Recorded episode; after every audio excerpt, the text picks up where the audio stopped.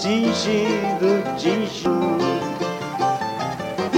Ascoltatori, benvenuti a questo nuovo appuntamento con l'informazione e la cultura della musica direttamente dall'America Latina. L'ho detto prima, oggi siamo all'edizione del 19 settembre, torneremo sul Brasile, però cercheremo di fare un collegamento che è successo negli anni 70 e quello che sta succedendo oggi in Brasile, perché sicuramente là troverete tantissimi collegamenti, soprattutto se stiamo parlando di un personaggio così polemico, così particolare come lo è Jair Bolsonaro, prima di diventare presidente, tantissimi anni nel Parlamento, lo ricordo, però è anche stato un militare e questo lo collegheremo con la storia particolare di un italiano scomparso dalla dittatura brasiliana. Il suo soprannome era Gioca, il Che dimenticato, così lo chiamano. Alfredo Sprovieri, giornalista della Repubblica, ha scritto un libro che si chiama appunto Gioca il Che dimenticato. Alfredo Sprovieri sarà l'ospite in esclusiva di latinoamericano di questa edizione. E sentiremo a lungo Sprovieri, ma non sentiremo niente pubblicità perché abbiamo un conto corrente postale che è il 120 82 301, naturalmente intestato a cooperativa, informazione e cultura, via Antonio Atte numero 2, il CAP 35 131 Padova.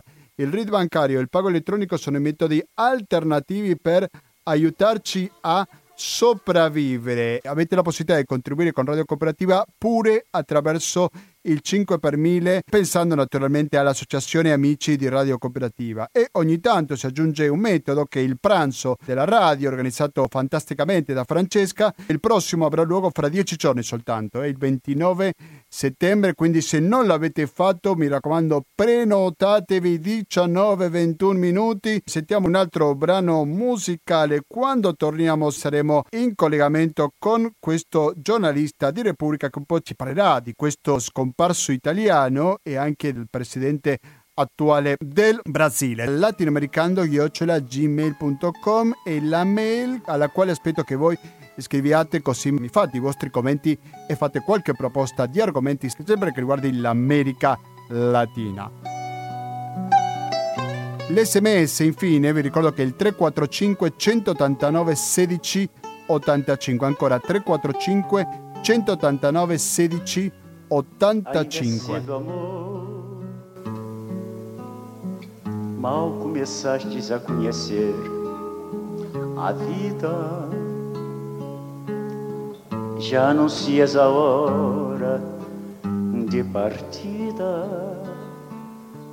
sem saber mesmo o rumo irás tomar.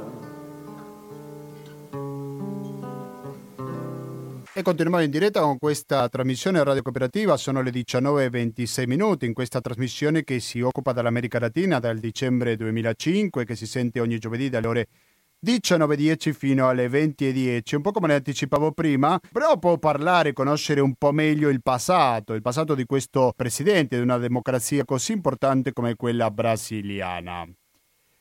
Alfredo Sprovieri, buonasera e benvenuto a Radio Cooperativa. Ciao Gustavo, buonasera a te, a chi è in studio e a chi ci ascolta. Buonasera, grazie per la tua disponibilità con questa radio. Alfredo Sprovile, giornalista della Repubblica, che ha scritto un libro su Gioca, poi parleremo anche sulla sua ultima fatica, però in parte vorrei capire insieme a te, Alfredo, un po' meglio del passato di Bolsonaro, perché era un parà che è stato vincolato direttamente con la dittatura militare, ma cosa possiamo dire al riguardo, se si può fare qualche rapporto con questo scomparso italiano? Prego. Sì, in effetti il mondo ad un certo punto durante la campagna elettorale, le scorse presidenziali brasiliane, si è occupato di Bolsonaro con con parecchia paura, con parecchio spavento rispetto a quelle che erano le sue uscite da, da politico. E, e, abbiamo visto misogene, razziali, parole forti quelli di Bolsonaro però nessuno si era mai occupato bene di quello che è il suo eh, passato prima di diventare politico. Lui ha fatto 27 anni da parlamentare prendendo pochissimi voti e facendo praticamente il nulla, presentando un, una manciata di proposte di legge, mentre prima era, era, un militare ed erano anni appunto di dittatura militare per il Brasile, la dittatura la prima grossa eh, dittatura militare del Plan Condor è la più vecchia, inizia nel 64, finisce nel 85, quindi possiamo parlare di un ventennio.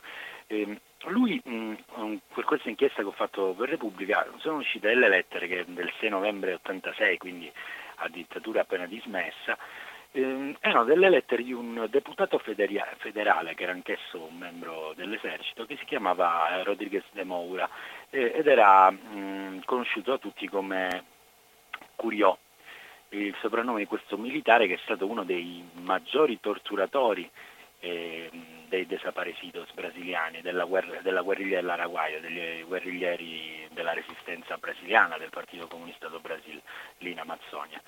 E c'erano queste lettere in cui questo Curiò scriveva a Bolsonaro dicendogli in buona sostanza tocca a te mio giovane amico raccogliere il bastone e portarlo alla vittoria, perché quando la diplomazia tanca decidono le armi, ricordiamolo era l'86, quindi è, è davvero fa paura pensarci eh, che dopo tutti questi anni è diventato presidente chi? Una persona che ancora prima di essere militare era proprio un, un garimpeiro, cioè un cercatore d'oro illegale che un, sappiamo tutti che in Amazzonia sono tantissimi e fanno, fanno parecchi danni all'ecosistema dell'Amazzonia. Quindi è una questione che non solo riguarda la, la quarta più grande democrazia del mondo, quindi comunque ci riguarderebbe un po' tutti, ma ci riguarda tutti perché il controllo di quelle aree è il controllo del clima dei prossimi anni. Lì ci sono le foreste pluviali più importanti per la formazione del nostro ecosistema mondiale, quindi è una situazione davvero che ci riguarda tutti. Quindi il passato di quest'uomo in buona sostanza diceva quello che adesso si sta rivelando il presente e speriamo meno possibile anche il futuro, mm. perché abbiamo visto quali sono le politiche eh, di Bolsonaro sull'Amazzonia che hanno mh, incrementato quelli, quella che era comunque una, un'emergenza che durava da 15 anni e dura ancora, perché al di là degli hashtag eh, di pregare per l'Amazzonia che poi sono un po' finiti nella bolla mediatica, l'Amazzonia continua a bruciare e brucia da 15 anni e i capi indio vengono uccisi da 15 anni. Quindi era secondo me una vicenda di cui bisognava occuparsi. Ecco. Sì, certamente. Allora, conosciamo un po' meglio questo Maggiore Curio, anche un, un altro nome. Nel suo documento c'era scritto un nome italianissimo, no? Sì, sì, perché in buona sostanza da un certo punto di questa guerra segreta che ho raccontato nel, nel mio libro, il Brasile stanzia migliaia, decine di migliaia di soldati per, per andare in Amazzonia a prendere quelli che alla fine erano 69 ragazzi, perché erano tutti, quasi tutti giovanissimi. Ed è um, l'operazione militare più importante per il Brasile dopo l'invio eh, di militari nella, nella campagna italiana, della, nel centro Italia della seconda guerra mondiale.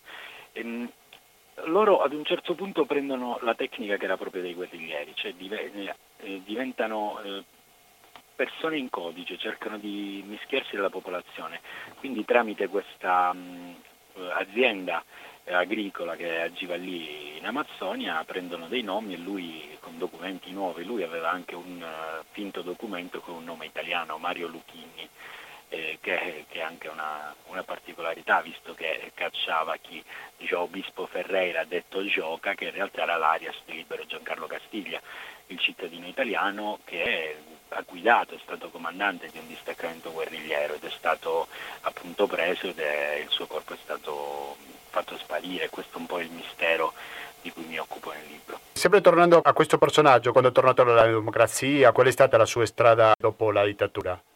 Allora, per, per capire il potere di, di quest'uomo a dittatura finita, ehm, diventa eh, prefetto fondatore di una città in Serra Pelada, cioè nella, nella zona delle miniere d'oro, una città molto ricca e questa città viene chiamata, lui si chiama Curio, viene chiamata Curionopolis cioè gli viene, gli viene dato il nome. E penso che c'è stata una grossa petizione durante le ultime presidenziali in Brasile, su Facebook in particolare, che Curionopolis volevano si chiamasse Bolsonaropolis. E questo ci, ci, dà anche il termometro di quanto sia in continuità con quella storia Bolsonaro, al di là che lui lo dice ogni, ogni due giorni, dice nell'ufficio, mh, nell'ufficio che ha avuto per 27 anni in Parlamento, aveva un poster enorme con un cane dove c'era scritto che chi cerca le ossa è un cane, rivolgendosi appunto ai, ai ricercatori che cercavano le ossa dei, desaparecidos in Amazzonia. Bene, quella è una famosa frase di Curiò, quindi è anche un suo ispiratore, un, un suo padre putativo in un certo senso. Questo, questo deve farci insomma, riflettere e preoccupar, preoccuparci tutto il mondo democratico internazionale. Di Bolsonaro si può dire qualsiasi cosa perché si smentisce a se stesso, no? ricordiamo quello che disse allora contro Dilma a proposito della sua lotta contro la dittatura, giusto?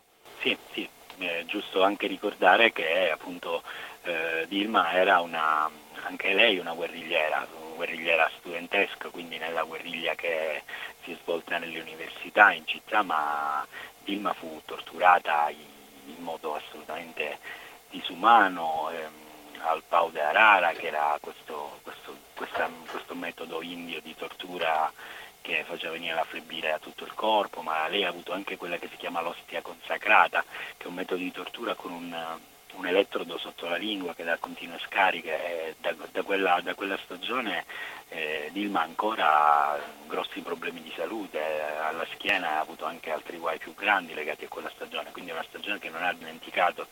Lei a dicembre, l'ultimo anno prima di essere diciamo, disarcionata dal, dal, grosso scandalo che l'ha fatta, l'ha fatta, dimettere, aveva presentato il rapporto della commessa Auda Verdaci. E, piangendo, dicendo che finalmente era riuscita a dare un certo senso di giustizia a, alle vittime e alle famiglie dei desaparecidos. Erano circa 430 che capiamo bene se in Argentina parliamo di più di 30.000 in meno anni, in un paese più piccolo è chiaro che in Brasile sono molto più di 400 eh, però il Brasile non ha mai fatto davvero i conti con quella stagione, quella era una piccola opportunità. Sì. Ecco, in quei 430 nomi che si facevano c'era anche il nome di un cittadino italiano, eh, che era appunto libero Giancarlo Castiglia, detto Gioca, e questo è un è una questione sì, che allora, interroga anche sì, il nostro paese. Io ti chiederò anche su questo caso, ma prima vorrei, visto che hai citato il caso argentino, che molte sì. volte il, il, il, libro Nunca Más, lo ricordiamo quello pubblicato nel 1984, subito dopo la fine della dittatura argentina, parlava, documentava circa 8.000, poco meno di 9.000 scomparsi, poi i suoi familiari parlano di 30.000. Ecco però... Eh, Cosa è successo nel caso del Brasile? È un conto eh, ancora aperto oppure anche se sono stati 21 anni di dittatura comunque è stato un po' meno feroce, se, se si può usare questi termini rispetto a quello che è successo in Argentina? Sono stati, eh, sono stati più bravi a muoversi in un alveo di legalità.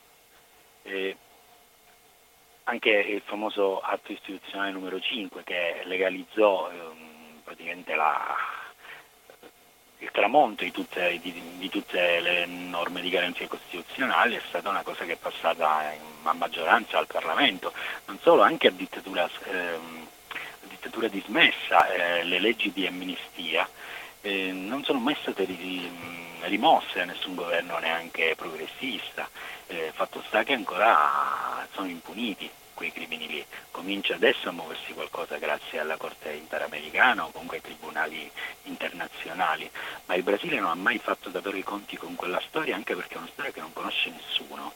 Il mito che il Brasile ehm, è stata una dittatura eh, più morbida è, un, è, appunto un mito, è un po' come quello di qualcuno che diceva che Mussolini in fondo non li mandava, non, li, non aveva fatto i campi di concentramento ma li accompagnava al confine. La spedizione, sì era una frase che diceva spesso Berlusconi. E, ehm, sono appunto quelle mitologie che fanno, fanno, sì che poi le cose ritornino, eh, ma non, non, è vero perché abbiamo, abbiamo, centinaia e centinaia di casi che stanno emergendo al Brasile, fosse comuni che, che emergono, eh, corpi dilaniati e scomparsi, che ci dicono che è stato oh, appunto un crimine contro l'umanità che è innanzitutto imprescrittibile e i processi che si stanno svolgendo anche in Italia dimostrano che non c'è spazio, non c'è tempo per cui queste cose non, non possono venire punite perché altrimenti ritornano. Le, tante cose della dittatura, tante istituzioni proprie degli anni della dittatura in Brasile non sono state rimosse. E abbiamo visto per esempio come alcune, alcune sacche della polizia militare brasiliana eh, continui a fare quello che ha sempre fatto nelle favelas, oppure Marielle Franco, voglio dire. Eh, basta, basta, quel caso lì a capire che non è una storia che parla solo al passato, è una storia che sta accadendo ancora. Per questa mancanza di fare i conti con il proprio passato non si può parlare di nessuna cifra, quindi difficilmente fare il confronto con altre dittature dell'America Latina. È impossibile, sì. Eh, sì, sì. Allo Stato non hanno, hanno, aperto questi 434, se non sbaglio, casi ufficiali, che sono ovviamente pochissimi. Un ascoltatore che c'è scritto Bolsonaro il campagneo dea, e poi usa una parola, parla un po' in dialetto veneto, Omarcon 65. Non è firmata questo sms Omarcon 65. Dunque, stiamo parlando in questo momento con il giornalista Alfredo Sprovieri. Vorrei chiederti un po' di più sul tuo libro. Cioè, chi era il calabrese libero Giancarlo Castiglia? No, Libero Giancarlo Castiglia era un ragazzo comune, comune a tanti, soprattutto meridionali, ma anche moltissimi veneti appunto, che in, negli anni del dopoguerra non, hanno sono andati con le loro famiglie oltreoceano a cercare quel lavoro che l'Italia non poteva dargli. Però lui è nel 1955, ad 11 anni, grazie ad una legge di ricongiungimento, eh, raggiunse con i fratelli e la, e la, madre il padre che aveva già trovato lavoro in uh, Brasile. E dopo un periodo normalissimo, in anni che erano abbastanza liberi, democratici, ehm, studia, diventa giovanissimo tornitore meccanico proprio come il futuro presidente Lula e mh, mm, comincia da, ad interessarsi alla vita pubblica e partecipa alle riunioni e alla distribuzione dei giornali di, questo, questa redazione di ispirazione marxista che si chiamava Classe Operaria, che è un giornale molto importante nella storia della pubblicistica brasiliana. E, ovviamente al colpo, al colpo di Stato il, la, la, mattina, la notte tra il 31 marzo e il 1 aprile del 1963-64, lì cambiano le cose, soprattutto a cavallo di quei due anni lì. E, ehm, e lui eh, deve darsi alla macchina in buona sostanza, prima cerca di andare a San Paolo a salvarsi, poi diciamo, viene mandato da, dal partito a studiare tecniche di guerriglia maoista, prima in Cina eh, e poi in un villaggio rurale in Brasile per provare, lui capiamo bene, un italiano, poteva salvarsi, poteva tornare in, Italia tranquillamente con la sua famiglia, infatti la madre ad un certo punto glielo dice cosa stai cercando di fare, lui dice no mamma, eh, il mio paese è il mondo intero e se nessuno mai proverà a fare qualcosa non vedremo mai la libertà, bisogna provarci. E allora si andò in Amazzonia, cambiò il nome, diventò Gioca e diventò uno dei comandanti di questa guerriglia che per tre anni resistette, 69 contro circa 10.000 soldati, in soli 69 ovviamente con l'appoggio della eh, chiesa locale e della popolazione indio. Eh, finché non vennero tutti sterminati a, a cavallo del 1973-74, ci fu questa strage che è ricordata come strage di Natale, dove un rastrellamento dell'esercito uccise tutta la commissione militare del Partito Comunista del Brasile. C'era anche il direttore del giornale, Maurizio Grabois eh, e altri grandi leader del Partito Comunista brasiliano conosciuti in tutto il mondo. Ehm, nasce poi che cosa? Il, il mistero sul suo corpo, perché questo corpo viene, questa storia io riesco a scoprirla perché eh, viene ritrovato un corpo in una fossa comune in Amazzonia verso il 2001 e nel 2007 arriva un ministro del governo Lula in Calabria, nel paesino di questa donna che si chiamava Elena Gibertini, originaria di Maranello, che aveva fatto la partigiana, a prendere delle tracce DNA perché ritenevano di aver trovato il corpo di Gioca Castiglia, eh, anche grazie a dei mutandoni di lana made in Italy che aveva addosso questo scheletro, scheletro con le mani tagliate perché le impronte sapevamo proprio come è successo a Guevara, andavano ai servizi intelligence. Bene, non si è mai, questa madre ha scritto a chiunque, anche al Presidente della Repubblica, al Papa, eh, dicendo, appunto aveva oltre 94 anni, dicendo mi, mi, restano pochi giorni da vivere, io voglio solo indietro il corpo di mio figlio, non voglio più ingiustizia, non voglio niente, avete trovato il corpo, ridatemelo voglio una degna sepoltura e voglio ripos- riposargli accanto. Nessuno ha mai risposto a questa madre, a me sembra un'ingiustizia intollerabile, anche perché dall'antico in poi la degna sepoltura degli sconfitti è un cardine nella nostra civiltà occidentale. Quindi questo caso giudiziario, questo caso diplomatico ancora è risolto, io spero che abbia ancora una certa eco e che qualche ministro della giustizia italiano faccia qualcosa, faccia qualcosa per questa famiglia che chiede un diritto universale di avere, di avere il proprio parente. Sì, a proposito di questo, io ti chiedo su altre cose che potremmo dire a proposito del coinvolgimento dell'Italia in questa dittatura, perché quando si parla dell'Argentina si parla per esempio della Fiat, si parla così a livello anche aziendale, a livello dei militari, perché gli italiani sono stati sia dalla parte dei carnefici che anche dalla parte delle vittime. Ecco, però cosa è successo il coinvolgimento italiano in Brasile? Il coinvolgimento italiano in Brasile è, un, è, una cosa che non è, distante, non è molto distante da quello degli altri paesi occidentali, non è molto distante da quello che avviene tuttora. Ehm, gli interessi economici spesso ehm, si fanno beffa dei diritti umani eh, laddove vogliono operare. Questa è una cosa che sappiamo ancora perché se andiamo a vedere i casi per esempio di uno degli ultimi desaparecidos più famosi che ha fatto più scalpore, vediamo il caso di Santiago Maldonado, la lotta dei, del popolo Mapuche, lì ci sono anche grossissime aziende italiane che hanno, hanno, hanno i loro interessi, hanno, loro, hanno diciamo quella che noi chiameremmo la, la guardia armata, privata, voglio dire. Mm, non è molto distante da quello che avviene, perché se noi ribaltiamo il punto di vista e capiamo che sono eh, cose che ci riguardano perché abbiamo delle responsabilità in questo. Sai, anche se vogliamo parlare non solo del Sud America, ma se eh, guardiamo a quanto l'Italia stanzia, eh, quanto guadagna dal, dal, trasbordo di armi nei, negli scenari di guerra più, più cruenti dei nostri anni, capiamo che sono cose che, che ci riguardano, di cui abbiamo una responsabilità eh, guardiamo alla Siria, guardiamo allo Yemen eh, e all'epoca era la stessa cosa eh, nei paesi sudamericani e ancora devo dire abbiamo delle responsabilità laddove i diritti umani vengono calpestati in Sud America, po' dappertutto. Possiamo fare una breve pausa musicale? Sì, volentieri. Ti ringrazio molto perché dopo vorrei chiederti di un scoop tuo, che possiamo chiamarlo così, che ha avuto luogo quest'estate. Mi sto riferendo al caso di Carlo Malato, torturatore argentino. Tu lo hai trovato, correggimi se mi sbaglio, in Sicilia. Però... Sì, dei colleghi, sì. Eh, dei, colleghi, oh, dei colleghi, vabbè, bravo per la tua correttezza. Sentiamo un breve brano musicale, quando torniamo ti chiederò su questo caso e qualche aggiornamento. Bate outra vez com esperanças do meu coração, pois já vai terminando o verão. Enfim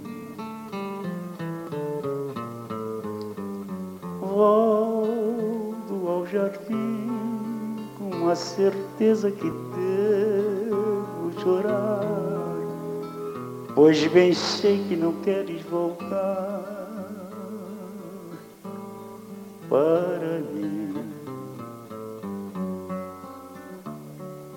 19 e 50 minuti, questo è l'orologio che ho davanti ai miei occhi. Il brano che abbiamo appena sentito è Asrosa Neofala di Cartole, l'interprete che ci accompagna oggi in questa edizione di Latinoamericano. Ci sono diverse versioni perché è un brano veramente Bello, ce l'ho anche la versione spagnola, eh? poi se avremo il tempo magari lo condividiamo con gli ascoltatori. Siete sempre in, diretta sulle frequenze di Radio Cooperativa, siamo in collegamento con Alfredo Sprovieri, al quale saluto ancora. Buonasera Alfredo. Eccomi. Grazie ancora per la testa. Alfredo, ti chiedevo prima questo articolo che tu dicevi, i tuoi colleghi hanno fatto questa scoperta. A proposito del caso Malato, magari qualcuno ha sentito parlare, un ex militare che da anni vive in Italia. Come spesso succede, no? Con l'informazione si parla tantissimo e poi subito dopo questa informazione scompare. Che aggiornamento abbiamo sul caso Malato? Hai ragione, hai ragione, una domanda ti ringrazio per questa domanda perché anche a me dà un po' fastidio diciamo, quello che è un po' il, l'andamento carsico delle notizie su, su, questi argomenti in Italia.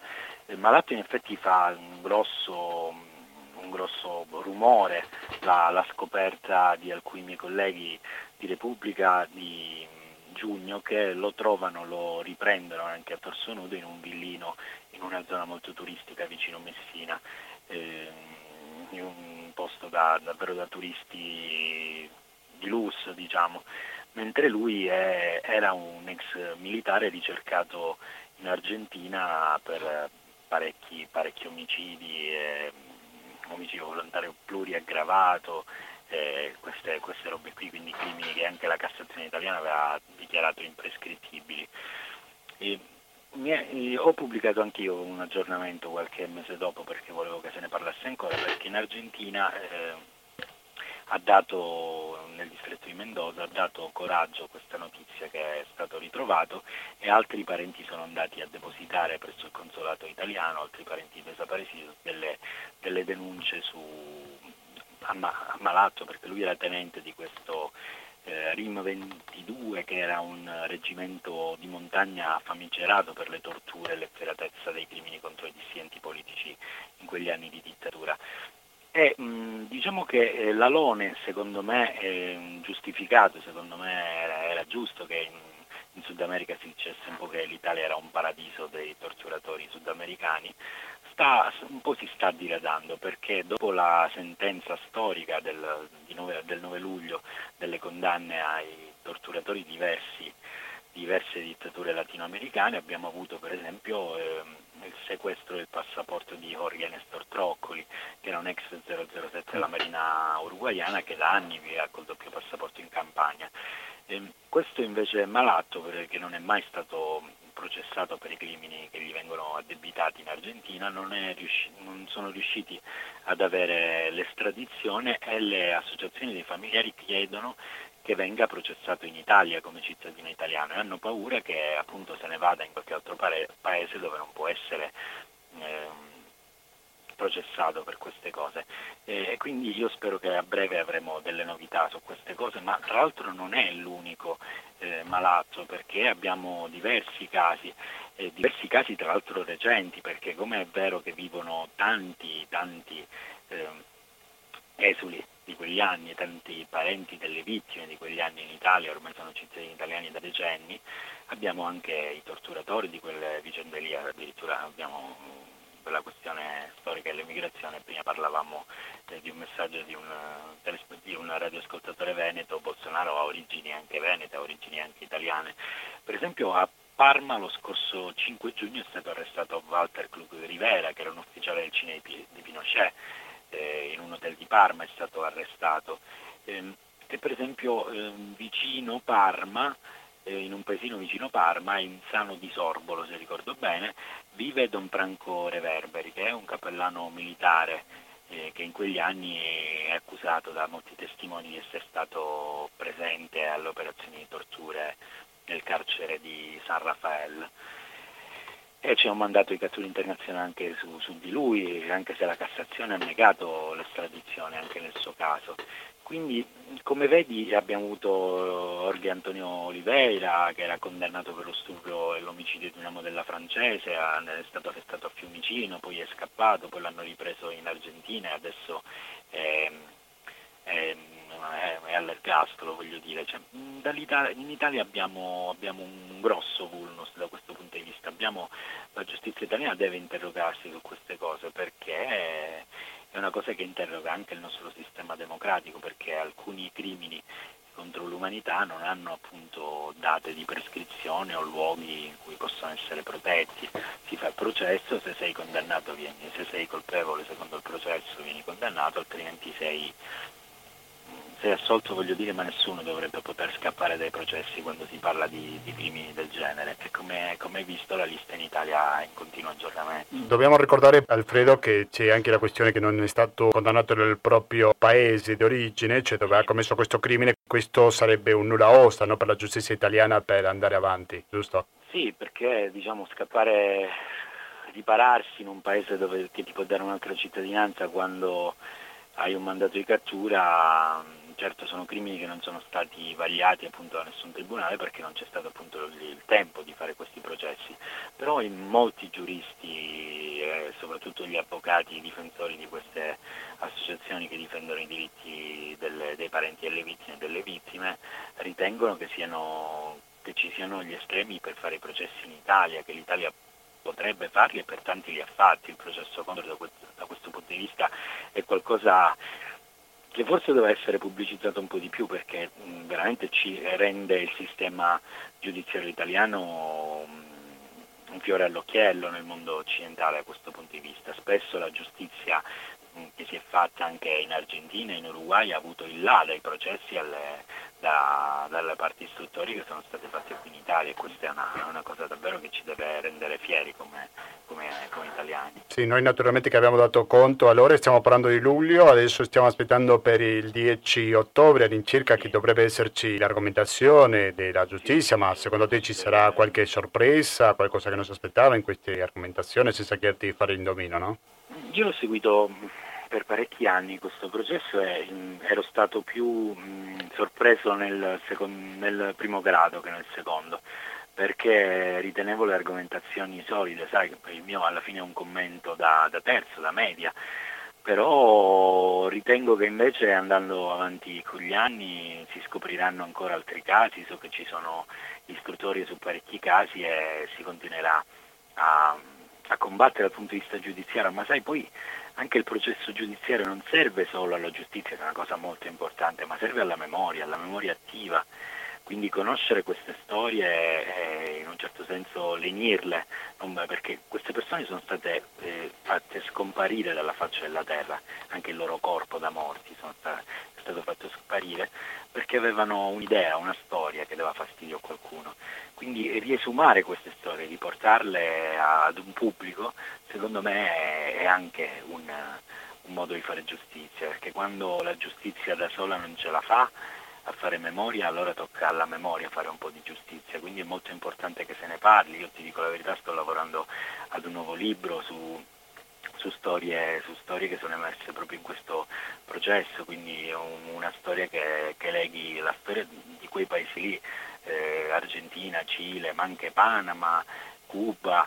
Abbiamo tra l'altro tanti italiani che sono andati lì potevano farsi gli affari loro, invece hanno deciso di combattere e di fare qualcosa e questo è un, è un grande esempio e non, era una grande giustizia che le loro storie fossero scomparse dalla, dalla nostra memoria. Per parlare un po' prima, di un periodo un po' previo all'epoca delle dittature, sto pensando a Gino Donè, che è il caso ah, del veneziano. Grande, grande Gino sì, sì, è, è l'italiano, l'unico, l'unico, italiano l'unico, eh. l'unico europeo addirittura che era sul grammo. Esattamente, quindi ma che collegamento puoi fare? Perché ogni paese possiamo dire che in parte ha una storia a sé stante. Che collegamento puoi fare ecco, fra ecco, tante questo, dittature della stessa regione? È una, lettura, è una lettura molto interessante. Forse non si è eh, davvero capito. Questo processo eh, Condor dimostra invece che eh, i quadri politico-militari delle intelligence hanno collaborato tra loro hanno dimostrato che il Condor era uno solo, nonostante si appunto aveva gli effetti diversi in tante dittature in tanti paesi, ma il Condor era davvero uno solo, era, ricordiamolo,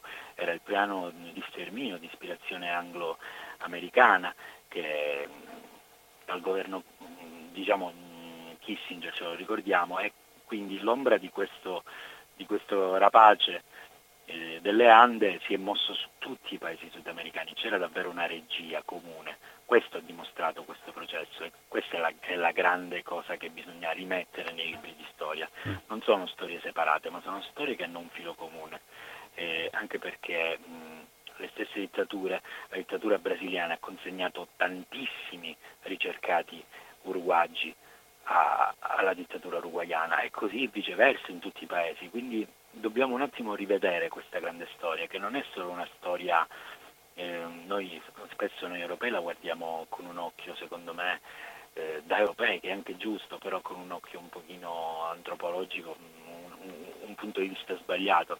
È, una, è, stata, è stato un grande sogno di tante generazioni. Io quando parlavo, mh, ho parlato con moltissime persone eh, di quegli anni lì, eh, dicevo sapevano di andare a morire, sapevano di non, di non, potercela fare, ma ci hanno provato lo stesso. Loro mi dicono no, ti sbagli, noi credevamo di poter liberare, noi credevamo di poter creare l'uomo nuovo. E siamo qui in piazza con le foto dei nostri parenti per dire che nostro, le loro battaglie continuano sulle nostre, sulle nostre gambe.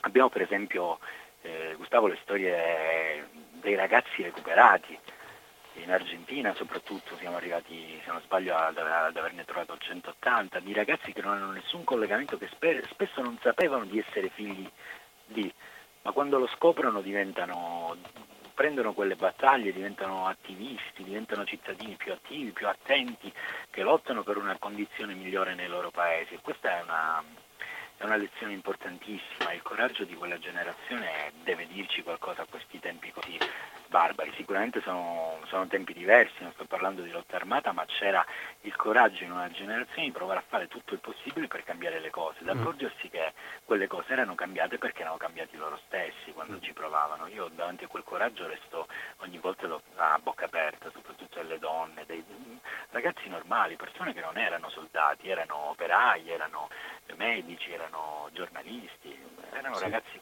qualunque che non si sono voltati all'altra parte. Questa è una storia che non dobbiamo dimenticare, anzi secondo me ci fa bene ricordarla. Sì, un esempio sicuramente a seguire, ma ti ho capito male Alfredo o hai parlato di qualche paese centroamericano come sì, il Panama? Ricordiamo che se parliamo del Codor pensiamo al Brasile, all'Argentina, al Cile, all'Uruguay alla Bolivia, ma non arriviamo fino al Centro America. Quindi cosa possiamo dire sul coinvolgimento dei paesi centroamericani?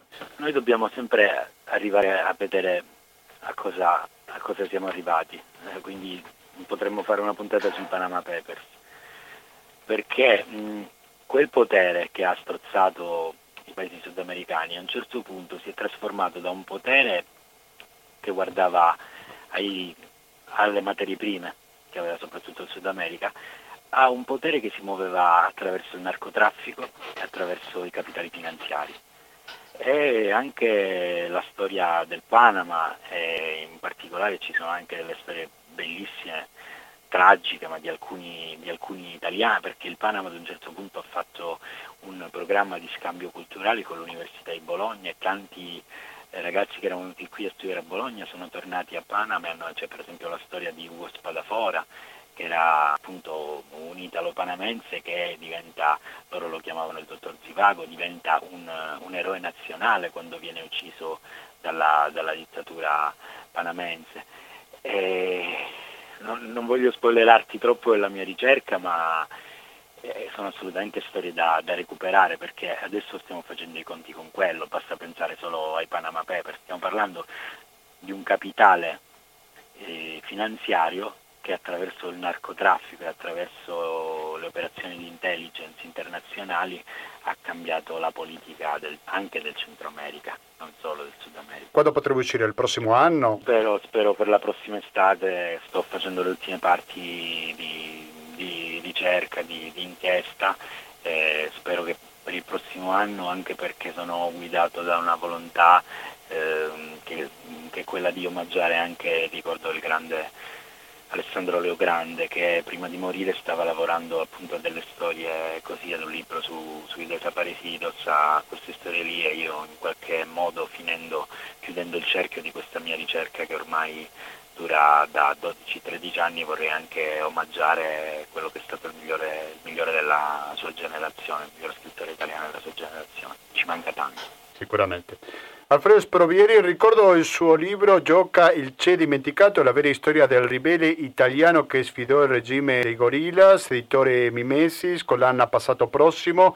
È un libro che è uscito nel febbraio dello scorso anno, 141 pagine. Grazie infinite Alfredo per la tua chiarezza e pazienza di raccontarci di tutte queste storie. Okay? Grazie mille a voi, buon lavoro. Grazie. Adesso sentiamo lo stesso brano musicale, però nella versione di Borda, che è una grandissima cantante di tango argentina, e Chamberlo. E sentiamo questo brano As Rosas No Parlam. Un bacio outra vez, com esperança sumiu coração. Hoje já vai terminando o verão. Enfim, vou do jardim com a certeza que devo chorar. Pois bem sei que não queres voltar para mim.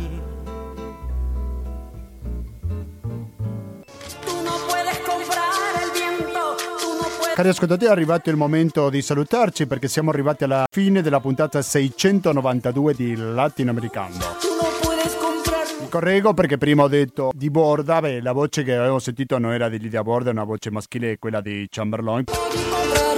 Abbiamo appena ricevuto un altro sms che neanche questo è firmato, afferma ho risolto l'incanto pensando all'attrito creato dalla fluidità femminile combinata con l'attrito maschile. Oh,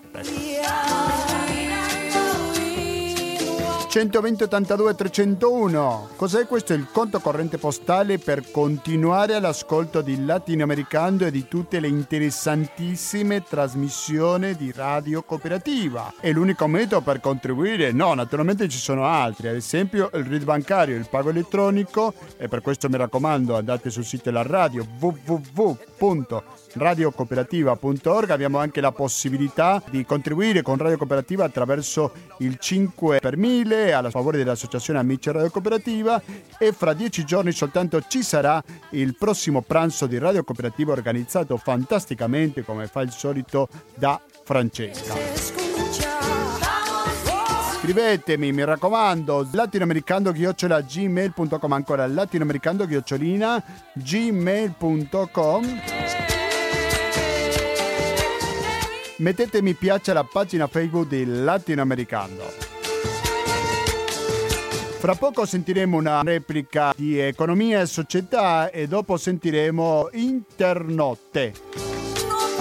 Da Gustavo Claros, grazie e alla prossima.